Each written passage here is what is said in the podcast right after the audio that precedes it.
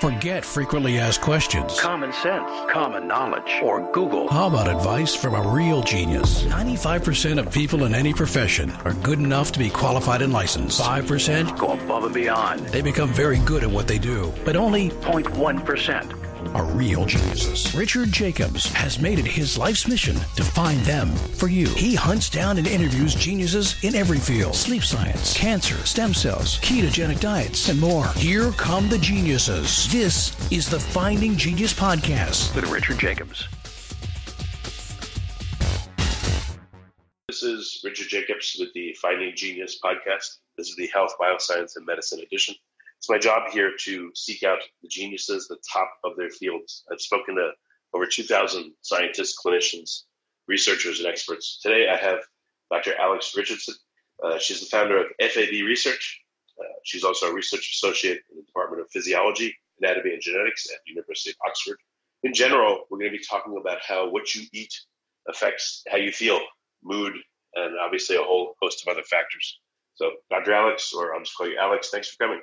Uh, very welcome. Thank you for inviting me. Yeah, why do you, um, why have you bothered to look at how food affects people's, you know, mental condition and feelings? You know, it's a interesting angle, but uh, why did you choose it?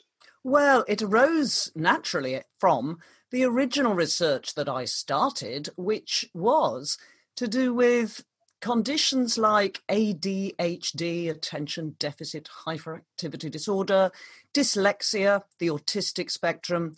My background had been in teaching, and that's where I came across the prevalence of conditions like those I've just mentioned, which now affect one in five of all children in mainstream schools, stop them achieving their potential.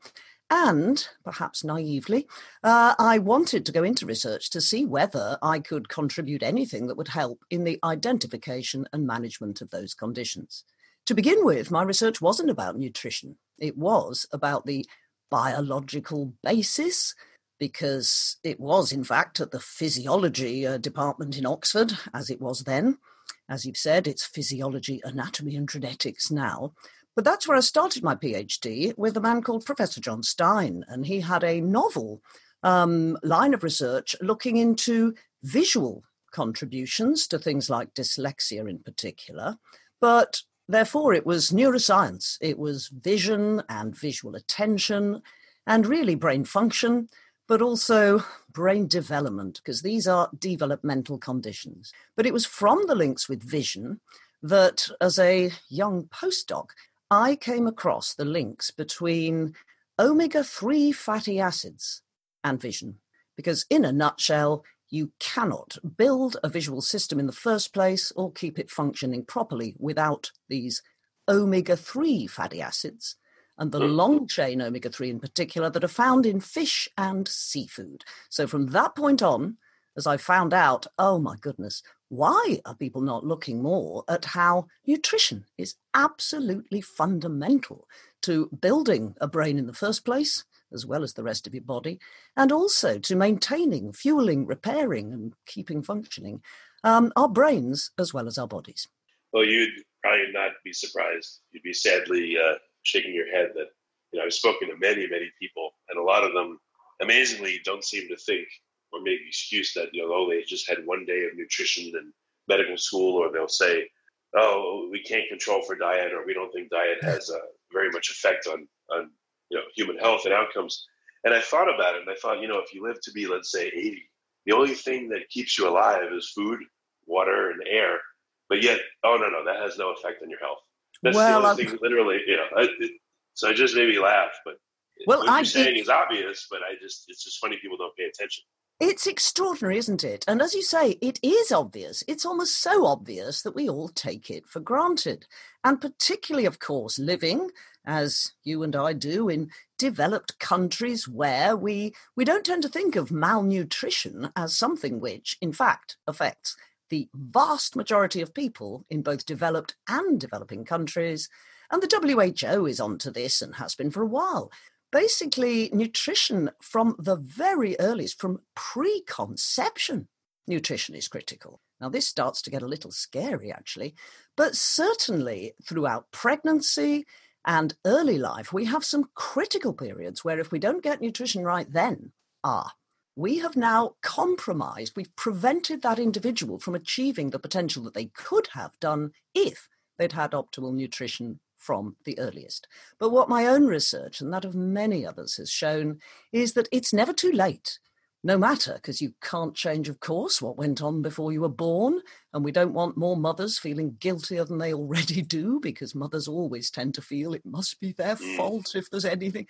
So, what we've got to do is get this absolutely front and central. We all have to eat.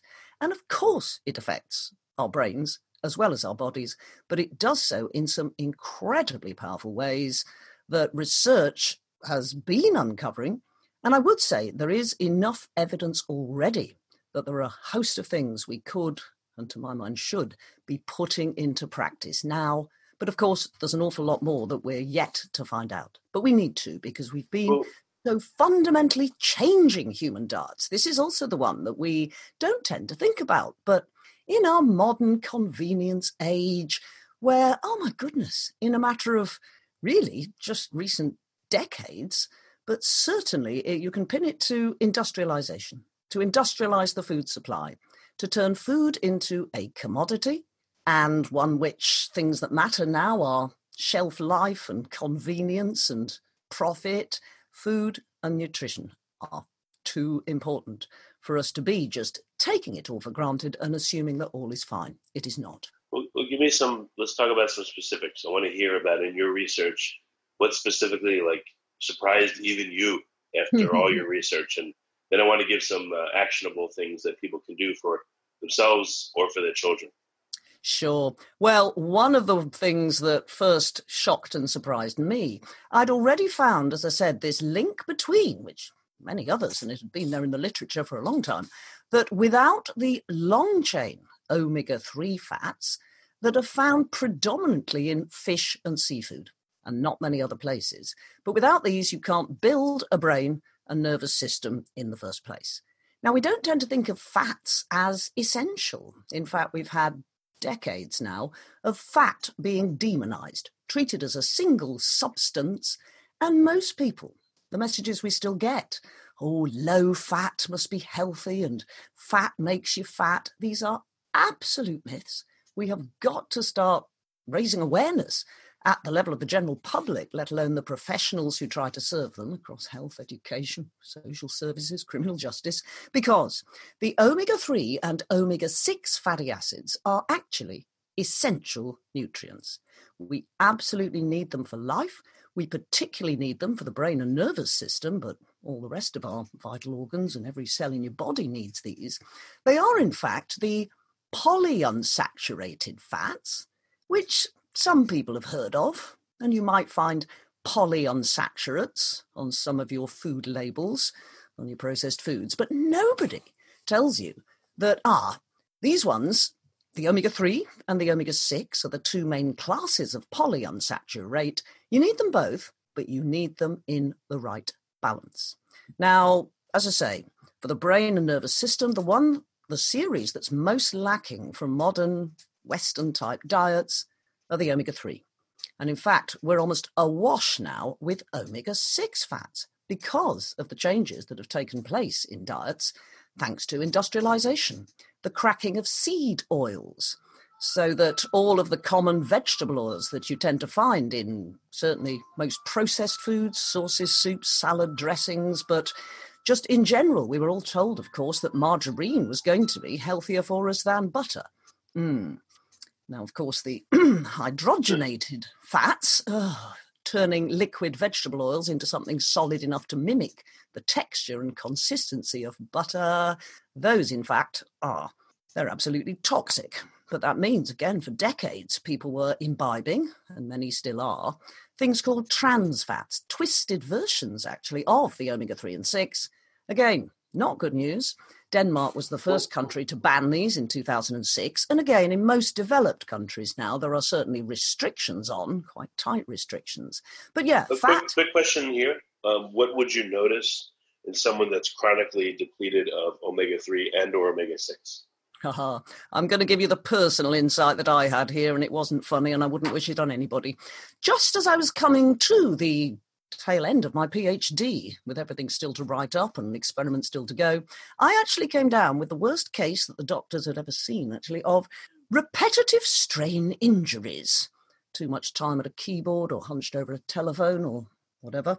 And there was nothing that the medical profession could offer apart from non-steroidal anti-inflammatory drugs. Now, mine was such a severe case, and it was also both wrists, and quite frankly, wrists, hands swollen, acute pain, which then became chronic pain, and really for the best part of two years. I simply had to battle on. I also wore the calipers that stop you bending your wrist that you would normally see only in people with severe arthritis, for example, but nobody seemed to be able to offer really anything useful.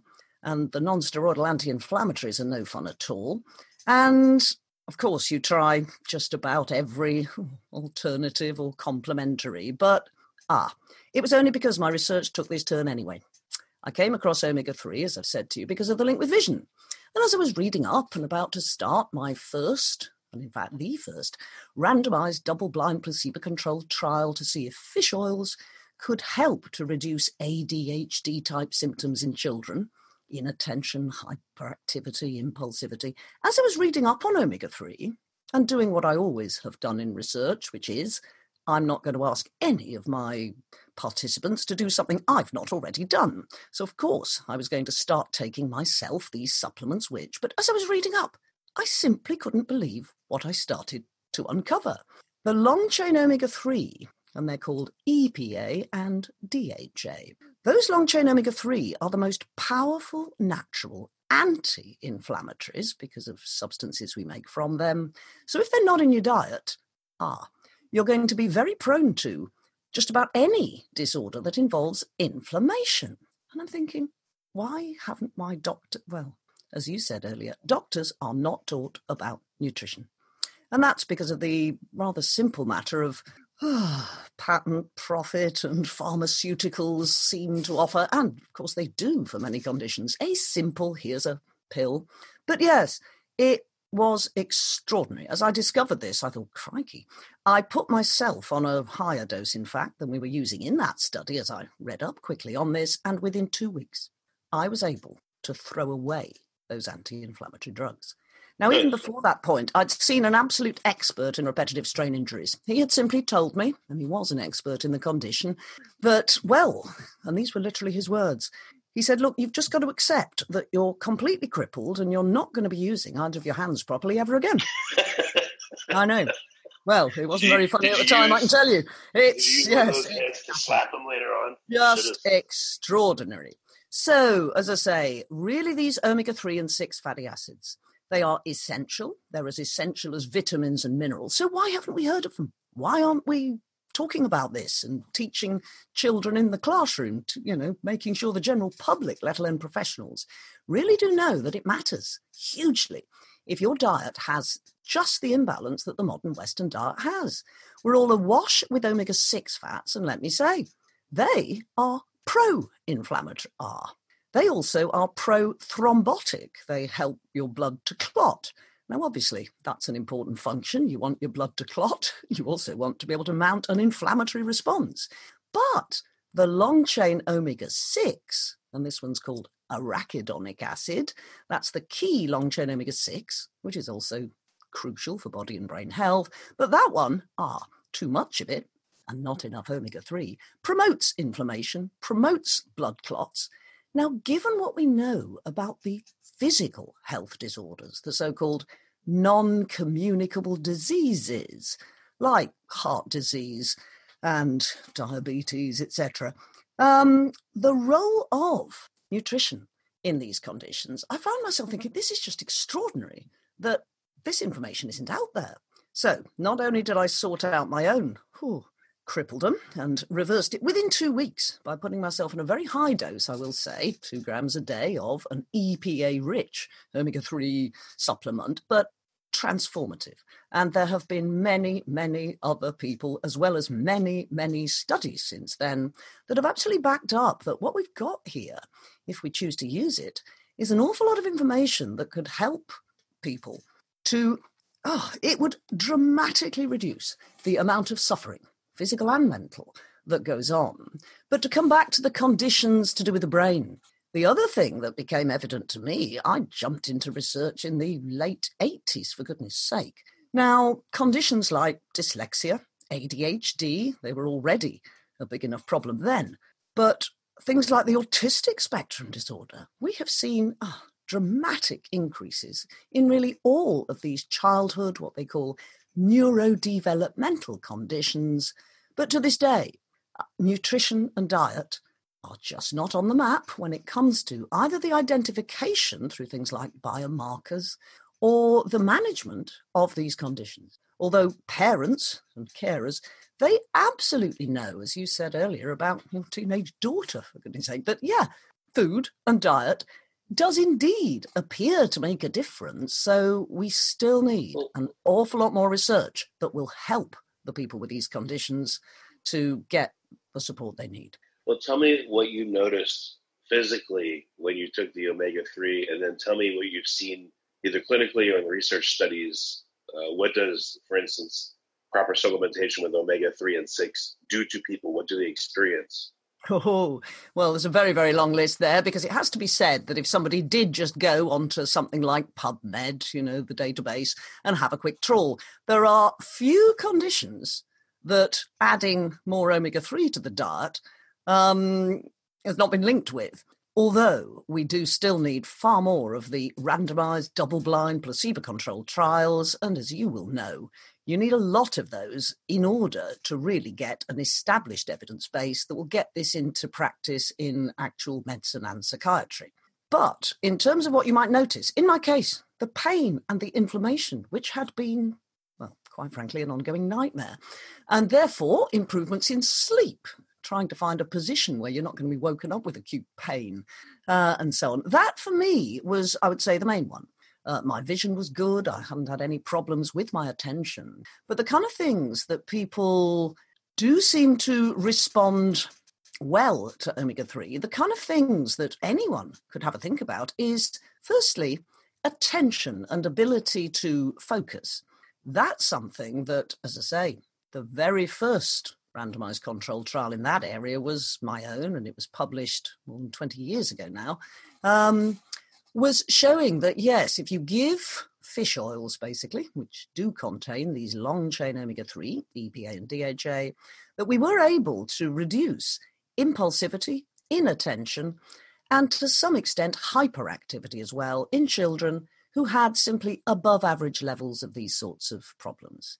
We then moved on, and I think still to this day, my most famous study, the Oxford Durham study, uh, teamed up with an educational psychologist in Durham, and we recruited there from a number of schools in the area um, for a much larger randomized controlled trial, children who had no label before we went into those schools and made sure that they met criteria for developmental coordination disorder, sometimes known as dyspraxia um, the non PC and much older term for this might have been things like clumsy child syndrome. But anyway, difficulties with coordination, but it, it's more than that difficulties with organizing, planning, and carrying out any complex sequenced actions. So, children or adults who have trouble with things like tying shoelaces um, for children, doing up buttons, and handwriting, for goodness sake big overlap with dyslexia here. You can usually tell when you look at the handwriting, aha, this one. And a few quick questions about, you know, sport and if that was their least favourite subject at school, or please don't choose me for the netball team.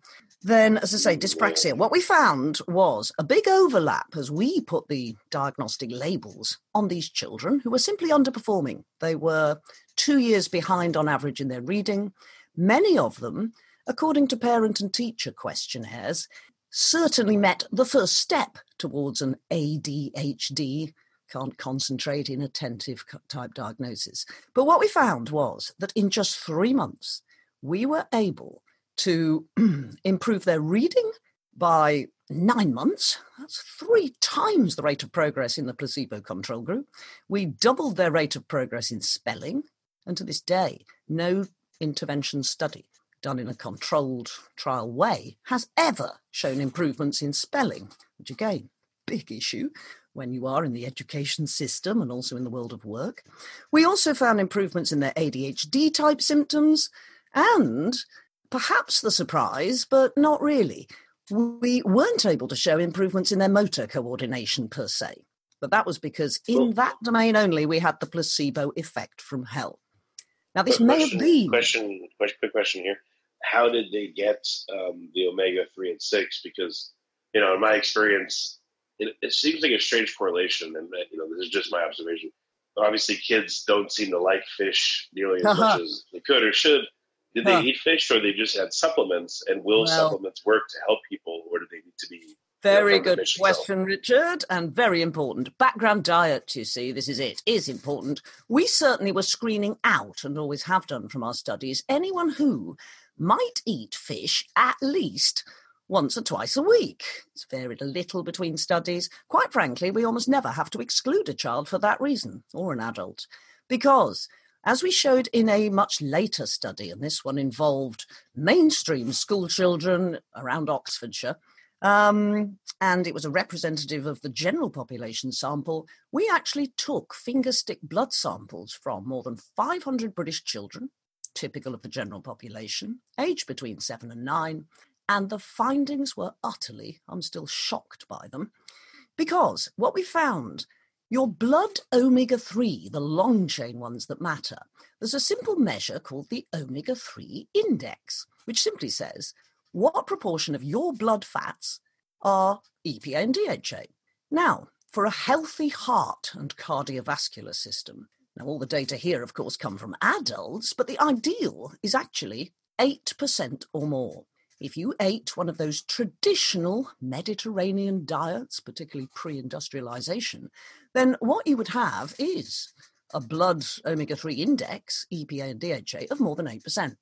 4 to 8%, that's kind of your middle range. But anything less than 4%, you are at a very high risk of heart attack, stroke, etc.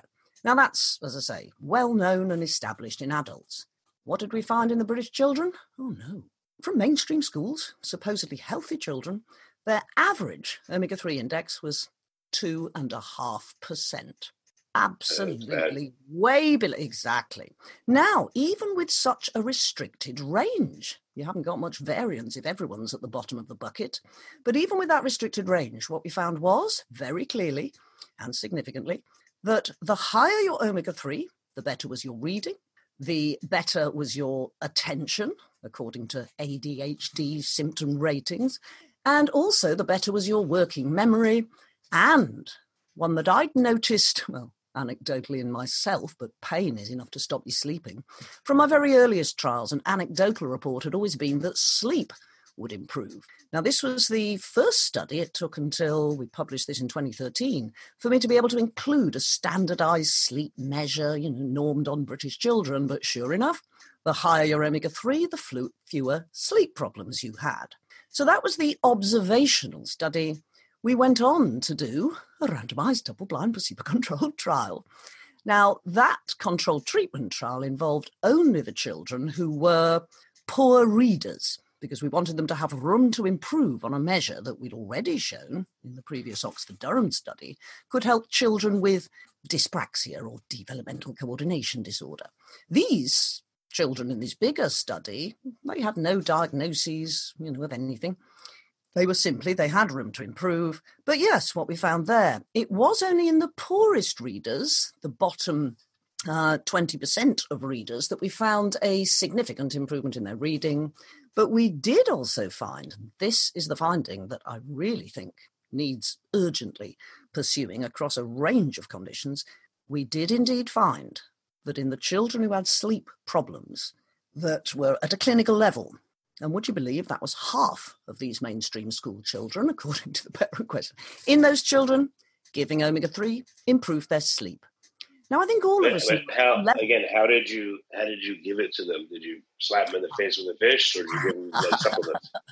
Well, indeed. We had indeed found as well, of course, that why were their blood levels so low? Nine out of 10 British children aged seven to nine were not meeting the dietary guidelines to eat two portions of fish a week, one of which should be oily.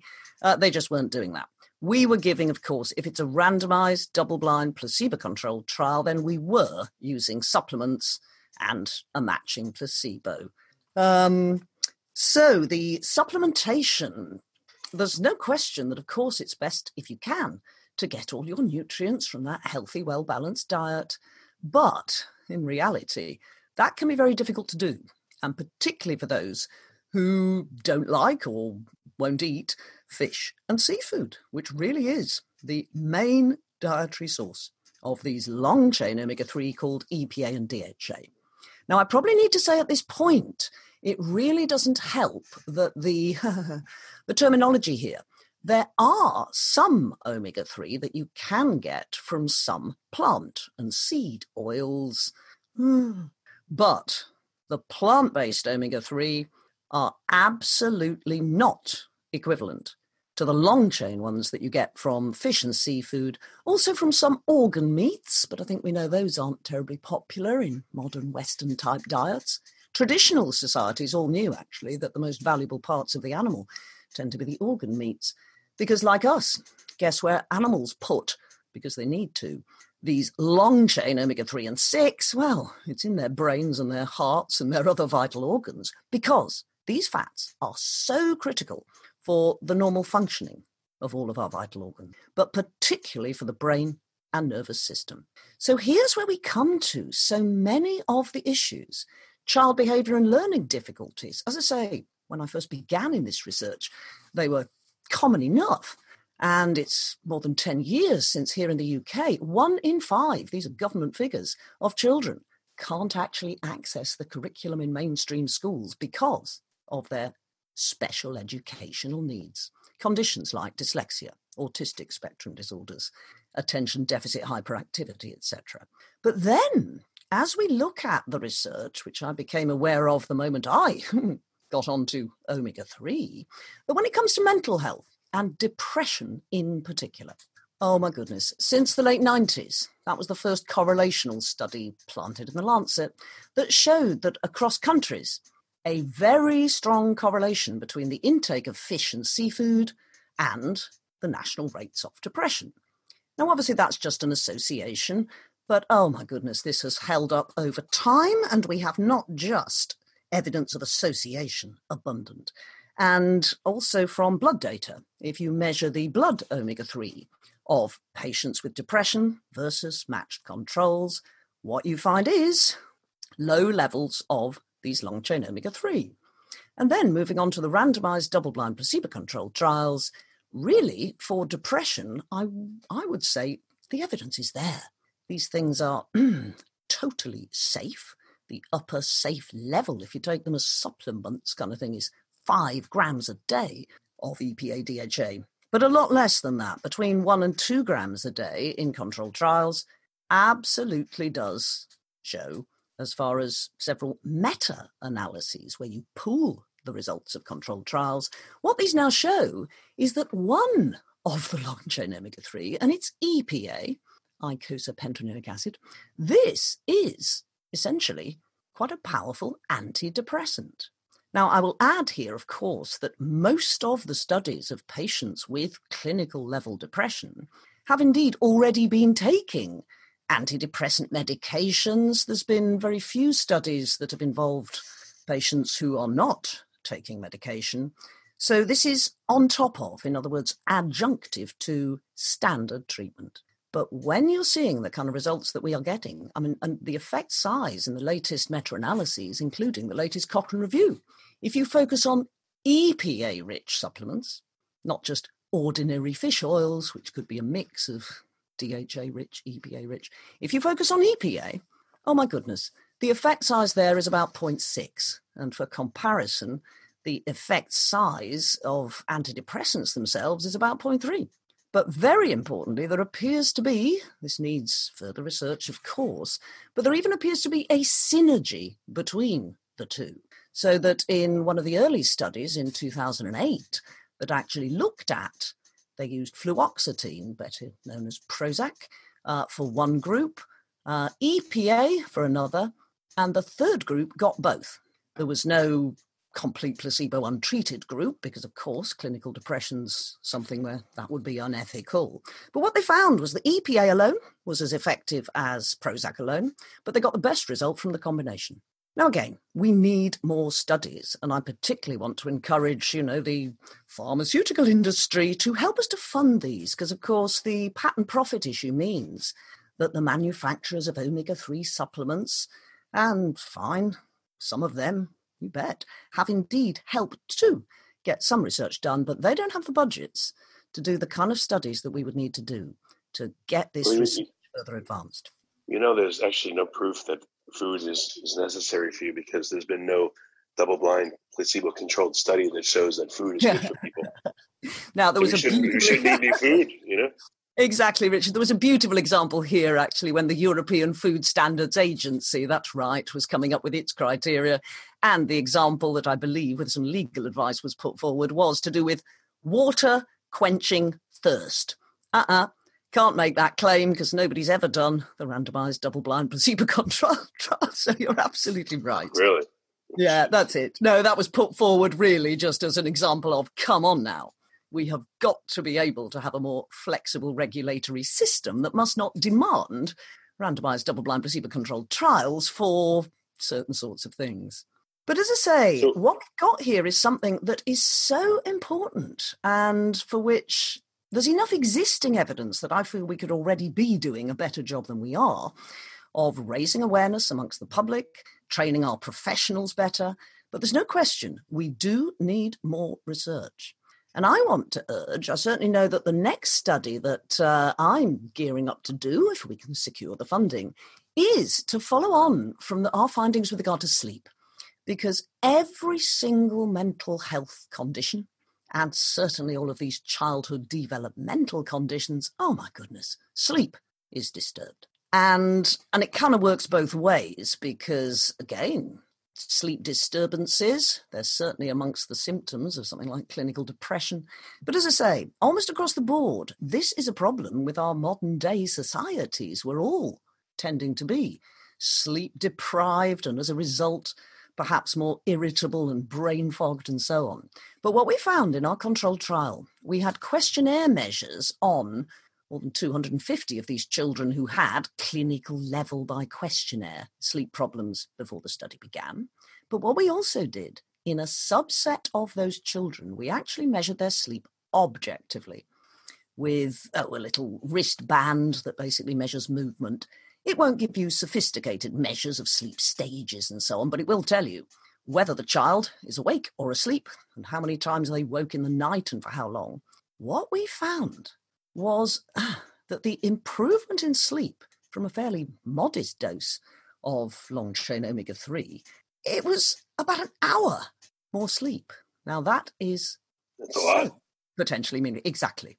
And I'd long suspected, really just from the feedback you get when you do this for a living and you do not only research trials in different areas, uh, but also, you know, speak to a lot of people, work with a lot of the support groups in these areas. The anecdotes about sleep had been coming through, as I say, for more than 20 years. Uh, and so I really feel this is the area we need to look at. Since we published really the first result on this in 2014.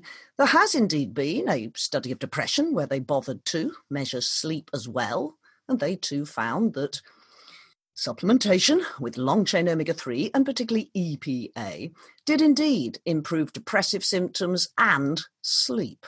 And also emotional regulation in, in other ways. We know that low frustration tolerance can be behind quite a lot of the challenging behavior shown by children with ADHD, autistic spectrum disorders, and plenty of us in the general public, short fuse syndrome, and things like road rage, etc. Just people unable really to inhibit negative emotions and regulate their own emotions. This seems to be where EPA, in particular, of these long chain omega 3, does seem to be showing benefits. But we need more research into this. It's just that the, the implications of it are huge. The need for controlled trials, I will say, this is really what I've spent most of my time trying to achieve, is more controlled trials in these areas, but they're difficult to do. They obviously are relatively expensive. And so I think there really needs to be a higher priority on looking at some essentially quite simple dietary interventions because the scale of the problems we're facing with mental health disorders in general, and I'm using that term very broadly here, but back in 2010, um, a huge study, very comprehensive across Europe, showed that in that, well, in the previous year, 38% of the entire European population had a fully diagnosable, oh my goodness, mental or neurological disorder. Now, that's a bit stunning. It also makes you think surely there must be a bit of diagnostic inflation going on here. But quite frankly, it wasn't that that many had actually been diagnosed, but using really, really the best data available, it began to make sense the moment you looked at the breakdown of what these conditions are, because pretty much tying for first place were depression, anxiety, and insomnia. Now, these are almost conditions of this modern stressed out day and age. And we're all too quick, you see, to focus upon, oh, yes, it must be social media, it must be blue light from your smartphone that's keeping you awake at night, it must be poverty, inequality, etc. Now, all of these things are, of course, pretty strong candidates for contributing, but they're not ones that are quite as simple to intervene and change as nutrition, which almost never gets a look in. Or is, again, as you said at the very beginning, Richard, you're absolutely right. Why it's so obvious, why do we therefore ignore it? And when it comes to all of the factors linked with oh, ADHD and certainly antisocial behavior, there have also been in the broader domain, these are studies carried out by colleagues of mine rather than myself, but studies showing that if you simply give a multivitamin and mineral supplement together with a fatty acid supplement, you can dramatically reduce antisocial behavior. And we're talking, these are prison studies. The first of them published in 2002 um, that was very, very rigorous. There had been earlier tri- trials in this area, but none had been as rigorous and as carefully controlled as the study carried out by my colleague Bernard Gesch. And what he found was a 26% reduction in disciplinary offences, and it was almost 40% if you focused on violent offences within the high security prison for young offenders. Now, in the Netherlands, a chap called Ap Zaalberg for the Netherlands Ministry of Justice, he oh, saw those results, did similar studies in the Netherlands, found a similar pattern of results, and they started putting it into practice. Because again, when you look at the institutional diets, it is the case that in the British study, for sure, which I know all the details of, um, it's not as though the prison food itself wasn't meeting the basic vitamin, mineral, and so on. The thing is, uh, the prisoners were choosing not to eat that and simply ordering in their own, oh crikey, what you might call junk food, but I, I think that term, of course, is a little bit tabloid media. But they were indeed just eating what they chose to eat and the taxpayer funded basic diet that might have met their nutrient requirements, a lot of that was ending up in the bin. So same issue. So where's where's uh where's the resistance then? Is the resistance in mm-hmm. you know the medical community to saying that omega three should have a front and center role in people's health, or is the resistance in what people eat? Or I mean, it sounds like perhaps multiple spots. I think you're absolutely right, Richard, that it's multiple spots. Because let's just think about this. Uh, the general public, all of us, we have our oh, favourite foods and habits and whatever. So if you were to try to say to people that, ah, you're not allowed now to have your chocolate bar or even your sugary cereal bar with, you know, your sugary soft drink, and you must instead be eating perhaps, you know, a fish supper. Really, what it is, consumers, we've all been lured into, there is such a thing as food addiction. So many people these days really are caught up in dietary habits that the food industry has known all too well how to produce foods that are highly, highly palatable. And to be honest, the combination of fat and sugar, that's actually one of the things that very few natural foods are high in both fat and sugar almost none to be honest. But put those two together, and you have got foods that are undeniably moreish. So, yeah, consumers are part of the resistance. And fish and seafood, for goodness sake, it was, looking back, it was my own fault with regard to the crippling condition that I'd been told I just had to accept for life because almost the moment I left home and went off and started eating the dreadful diet that most students do, we had no cooking facilities, you know, you were eating takeaway or rubbish. But also, it wasn't, I just, I wasn't terribly fond of fish and seafood and therefore would always just choose something else. So, really, for the best part of 10 years, I'd been depriving myself of, oh my goodness, these key nutrients, and it was out of ignorance. Likewise, the doctors that I went to see, fine, they knew to hand out non-steroidal anti-inflammatory drugs, but nobody had taught them, or of course, medics don't usually. Your general practitioner doesn't normally have the time in a 10 minute appointment if you're lucky, to all the expertise or the training to even inquire about diet, let alone advise on it. But omega 3 fatty acids, EPA and DHA, and more derivatives keep on being discovered. Let me tell you that uh, resolving inflammation, bringing it to an end, that is an active process. And about 10 years after my revelatory and transformative, as my own research went into omega 3 anyway, what were discovered were some substances nobody had even known about. They're called resolvins. And there's the E series, made from EPA, and the D series, made from DHA. But these derivatives, of long chain omega 3 absolutely required to bring inflammation to an end when it's done its job. Now, I think you'll find quick, as well. Uh, quick question before we get a little bit more Mm. into resolvins. Mm, If a food manufacturer wanted to, and they wanted to include omega 3 and perhaps some, I guess omega 6 is everywhere anyway, if they wanted to deliberately include omega 3 in various foods that people do like to eat, is it possible? Can they be cooked? You know, could even fast food, for instance, added in successfully where the food would still be tasty and the omega 3 would have an effect? excellent questions, Richard. Thank you for asking that because I've certainly got jotted on things which one wanted to make sure one comes to. Yes, what it is is that functional food, well, all food should be functional. It is now, and it's been improving over the years, uh, the ability to micro encapsulate these very special fatty acids. Let me say, one of the reasons they're quite rare in our modern, highly processed food supply is they are very fragile. Light, heat, and air will destroy them very quickly. Um, in common language, they will go rancid. Fish, for goodness sake, if it is totally fresh, freshly caught, it does not smell fishy, but really, give it about an hour in a warm room and it will start to.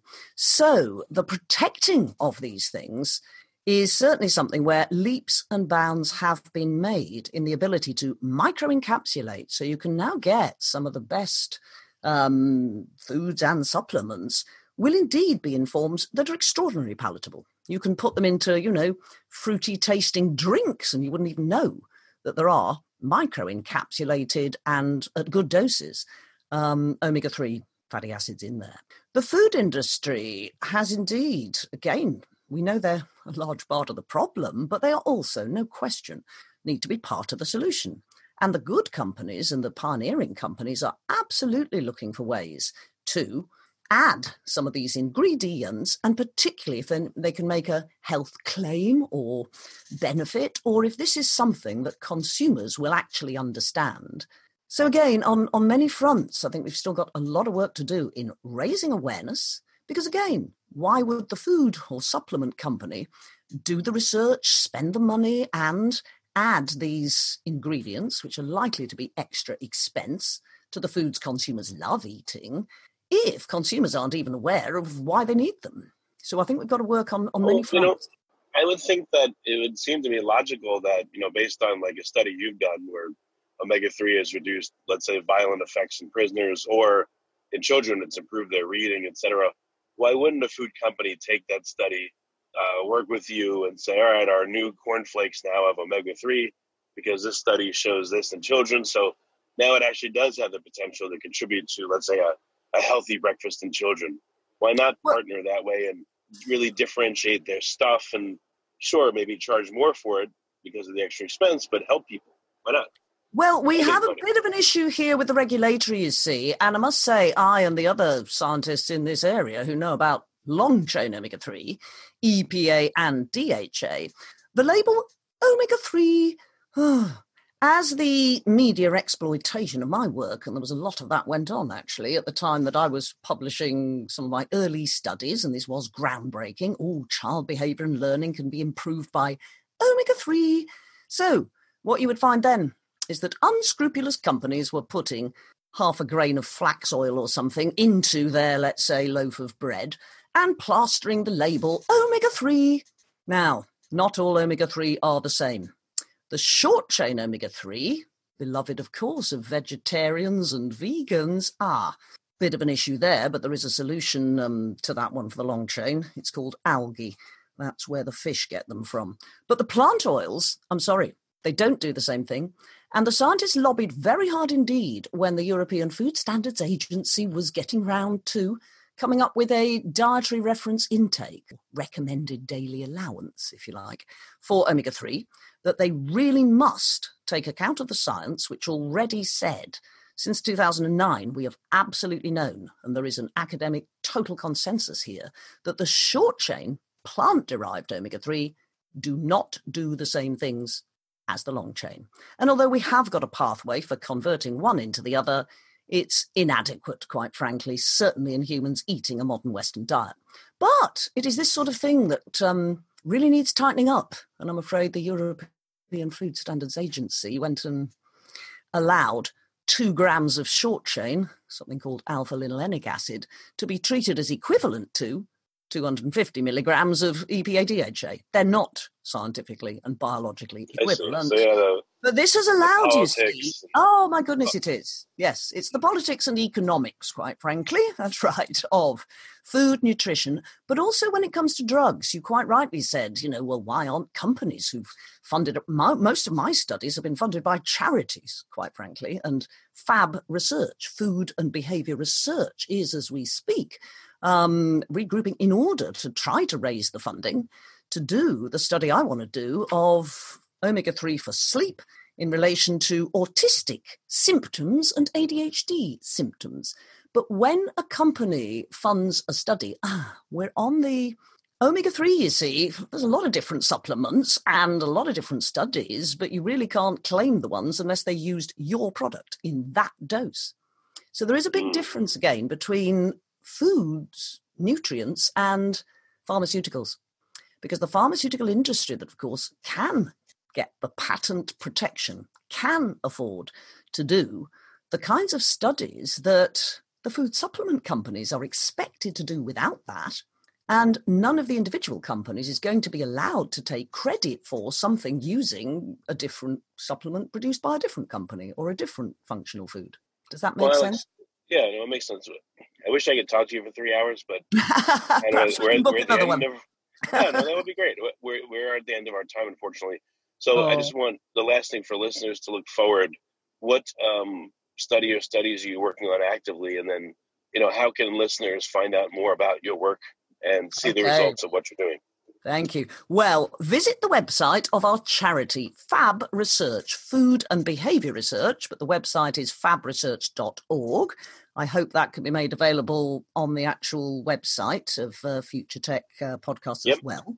We'll but that, the sure. studies, I've got two studies which I've got protocols for. We really want to get going with these. One of them, as I say, is with to do with children and child behavior and learning, simply looking to see whether omega 3 can improve sleep and how that relates to both ADHD type and autistic type symptoms. I think there is a huge unmet need there.